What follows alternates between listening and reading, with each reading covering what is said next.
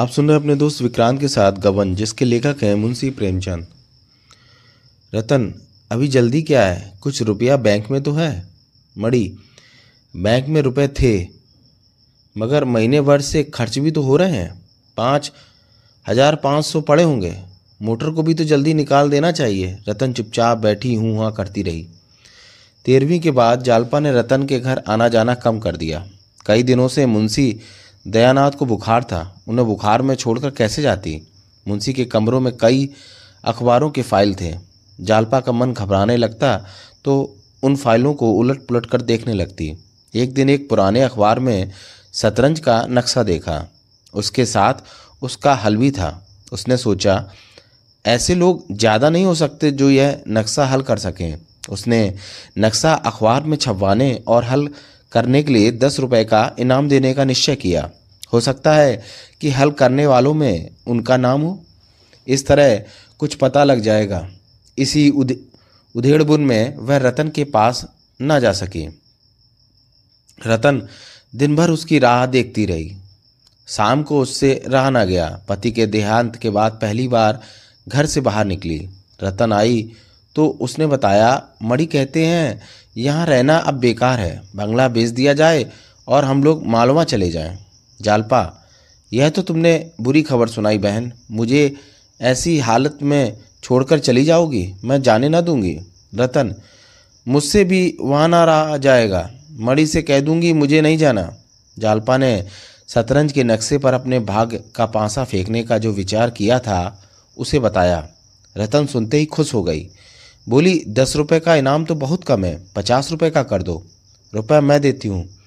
बाबूजी की दृष्ट पड़ गई तो वह उसे ज़रूर हल कर लेंगे, और मुझे आशा है सबसे पहले उन्हीं का नाम आएगा। कुछ ना होगा तो पता ही लग जाएगा। मैं कल रुपए लेकर आऊँगी किसी मशहूर अखबार में भेजना। रमानाथ की चाय की दुकान खुल तो गई, मगर सिर्फ़ रात को खुलती थी। रात को भी अधिकतर देवी दीन ही दुकान पर बैठता था। लेकिन बिक्री अच्छी हो जाती थी। रुपए हाथ में आते ही रमा को सैर सपाटे सिनेमा की याद आई। जिन ज़रूरतों को वह अब तक टालता आता था, खरीदी जाने लगी। देवी दीन के लिए रेशमी चादर और जग्गू के लिए तेल की सीसियाँ दोनों खुश हो गए। एक दिन मनोरमा थिएटर में आगे हसन का नया ड्रामा आने वाला था। रमा को अपनी जगह एक दिन पहले सुरक्षित कराने की चिंता हुई। इस शौक ने पुलिस का भय दूर कर दिया। हुलिया बदलने के लिए पगड़ी बांधी और दस बजे घर से निकला। रमा सड़क पर आया तो उसकी हिम्मत बर्फ़ की तरह पिघलने लगी। कदम कदम पर भय होता था, कोई पुलिस वाला ना आ रहा हो। इसलिए वह सिर नीचे झुकाकर चल रहा था। थोड़ी ही दूर चला होगा कि उसने तीन कांस्टेबल पीछे से आते दिखाई दिए। उसने सड़क छोड़ दी और पटरी पर चलने लगा। उसने देखा कि कांस्टेबल ने भी सड़क छोड़कर वह पटरी ले ली। रमा का कलेजा धक धक करने लगा। कोई ऐसी गली भी नहीं जिसमें घुस जाए। अब तो वह बहुत पास आ गए। तीनों मेरी तरफ़ दिख देख कर कुछ बातें कर रहे हैं। शायद मेरा हुलिया मिला रहे। हैं अब नहीं बच सकता। जब कांस्टेबल पास आ गए तो उसके चेहरे का रंग बदल गया। आँखों में डर झलकने लगा और वह कुछ इस तरह दूसरे आदमियों की आड़ तलाश करने लगा कि साधारण आदमी को भी उस पर संदेह होना स्वाभाविक था। फिर पुलिस वाले क्यों चूकते? एक ने ललकारा, ओह ओ जी पकड़ी जरा, इधर आना, तुम्हारा क्या नाम है? रमा हीरा लाल कांस्टेबल, घर कहाँ है? रमा शाहजहाँपुर कांस्टेबल, कौन मोहल्ला? रमा शाहजहाँपुर न गया था, इतनी हिम्मत न हुई कि कोई फर्जी नाम बता दे। तुम तो जैसा मेरा हुलिया लिख रहे हो, कांस्टेबल ने भपकी दी। तुम्हारा हुलिया पहले ही लिखा हुआ है। नाम झूठ बताया, शहर का नाम गलत बताया, मोहल्ला पूछने लगा तो बगलें झाँकने लगे। महीने से तुम्हारी तलाश हो रही है। आज मिले हो? चलो थाने। यह कहते हुए उसने रमा का हाथ पकड़ लिया। रमा ने हाथ छुड़ाने की कोशिश करते हुए कहा, वारंट लाओ, तब मैं चलूँगा। मुझे कोई देहाती समझ लिया है? कांस्टेबल ने अपने साथी से कहा, पकड़ लो जी इसके हाथ। वहीं थाने पर वारंट दिखाया जाएगा। इतने में सैकड़ों आदमी जमा हो गए। देवी दीन अफीम लेकर लौट रहे थे। यह जमाव देखकर वह भी आ गया। देखा कि तीन कांस्टेबल रमानाथ को घसीटते हुए ले जा रहे हैं। आगे बढ़कर बोला, हाय हाय जमादार, ये क्या करते हो? पंडित जी तो हमारे मेहमान हैं। देवी, चार महीने से कुछ ज़्यादा हो गए होंगे। मुझे प्रयाग शैन में मिल गए थे, मेरे साथ ही तो आए थे। एक कांस्टेबल ने आँखें निकाल कर कहा, मालूम होता है तुम भी मिले हुए हो। इनका नाम क्यों नहीं बताते? देवी, मुझसे रौब ना जमाना जमादार, समझे? कांस्टेबल बूढ़े बाबा तुम खाम खां बिगड़ रहे हो। इनका नाम क्यों नहीं बता देते? देवी, हम लोग तो रमानाथ कहते हैं। कांस्टेबल, बोलो पंडित जी, क्या नाम है तुम्हारा? रमानाथ या हीरालाल? दूसरा कांस्टेबल, नाम है रमानाथ, बताते हैं हीरालाल। घर इलाहाबाद है, बताते हैं शाहजहाँपुर। जुर्म साबित हो गया। तमाशाइयों में कानाफूसी होने लगी। संदेह की बात है।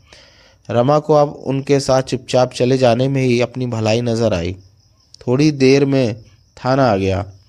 रमा ने एक बार पीछे मुड़कर देखा। देवी दिन का पता न था।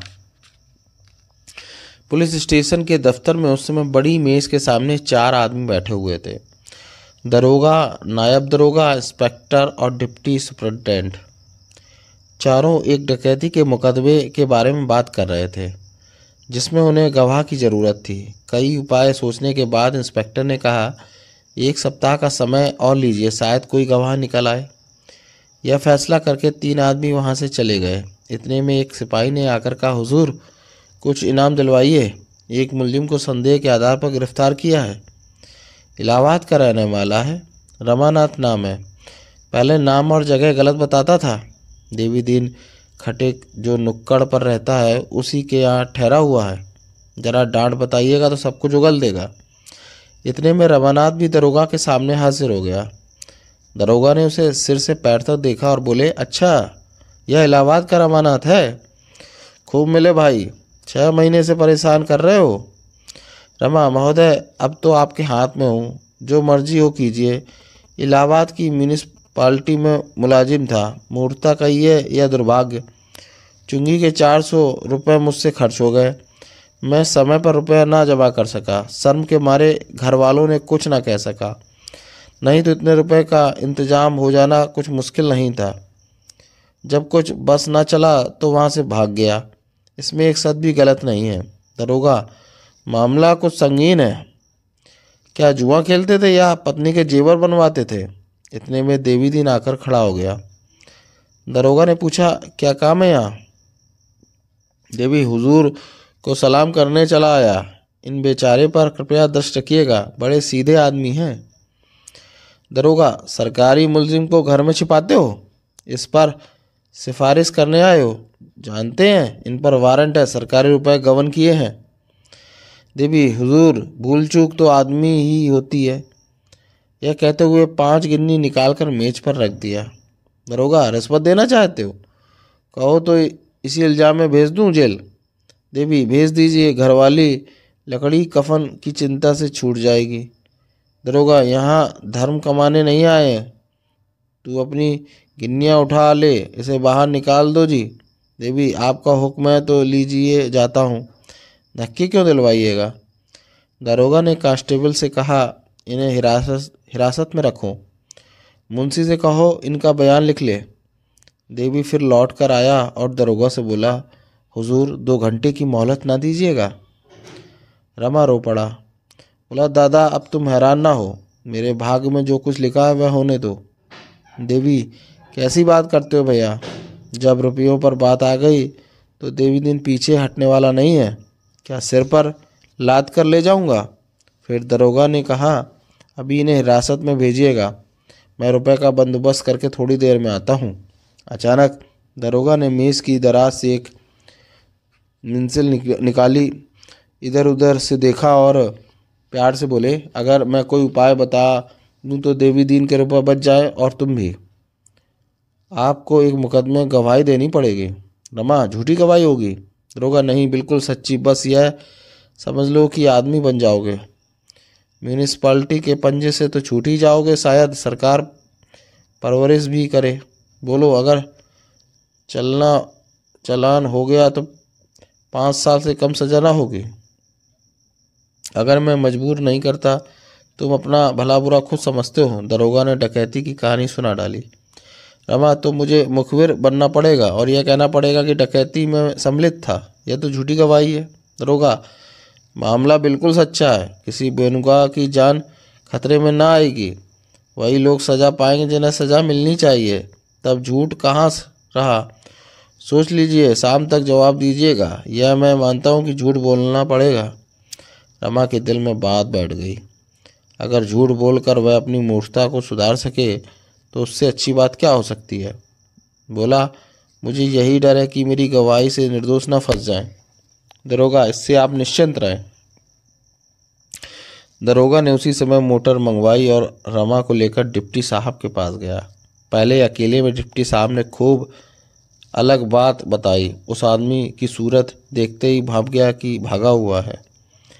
तुरंत गिरफ़्तार किया हुजूर। मुजरिम की आँखें पहचानता हूँ।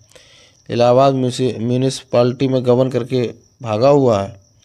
उस मामले में गवाही देने को तैयार है। आदमी पढ़ा लिखा सूरत का शरीफ और बुद्धिमान है। मगर माफ़ीनामा लिए बिना उसे विश्वास न होगा। डिप्टी, सरकार से इस बारे में बातचीत करनी होगी। आप फ़ोन मिलाकर इलाहाबाद पुलिस से पूछिए, इस आदमी का क्या मुकदमा है? दरोगा ने इलाहाबाद बात की और बताया, कहता है, यहाँ इस नाम के किसी आदमी पर मुकदमा नहीं है। म्यूनिसपालिटी में किसी ने रुपए गबन नहीं किए। डिप्टी, यह क्या बात है भाई? कुछ समझ में नहीं आता। इसने नाम तो नहीं बदल लिया। आदमी बोलता है, रुपया लेकर भागा और पुलिस बोलती है, कोई रुपया गबन नहीं किया। अच्छा म्यूनिसपालिटी के दफ्तर से पूछिए। दरोगा ने म्यूनिसपालिटी का नंबर मिलाया। पूछा, आपके यहाँ रमानाथ नाम का कोई क्लर्क था? जवाब, जी हाँ था।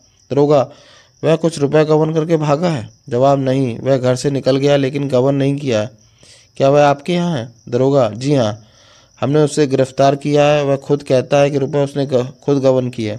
जवाब, सुनिए, रमानाथ ने ज़ोर लगाने में गलती की थी, डर कर भागा है। डिप्टी ने कहा, अब क्या करना होगा? चिड़िया हाथ से निकल गई। दरोगा, निकल कैसे गया हजूर? रमानाथ से यह बात कही ही क्यों जाए? उसे किसी आदमी से मिलने ही क्यों दिया जाए? जो उसे यह खबर दे सके। घर वाले ज़रूर उससे मिलने आएँगे। किसी से मिलने ना दिया जाए। इधर तो यह सलाह हो रही थी, उधर देवी दी ने एक घंटे में लौट कर थाने आया। कांस्टेबल ने कहा कि, दरोगा जी तो साहब के पास गए हैं। देवी दी ने घबरा कर पूछा तो भैया को हिरासत में डाल दिया? कांस्टेबल, नहीं, उन्हें भी साथ ले गए। देवी, पुलिस वालों की बात का कोई भरोसा नहीं। कहा था कि एक घंटे में रुपए लेकर आता हूँ, मगर इतना भी संतोष ना हुआ।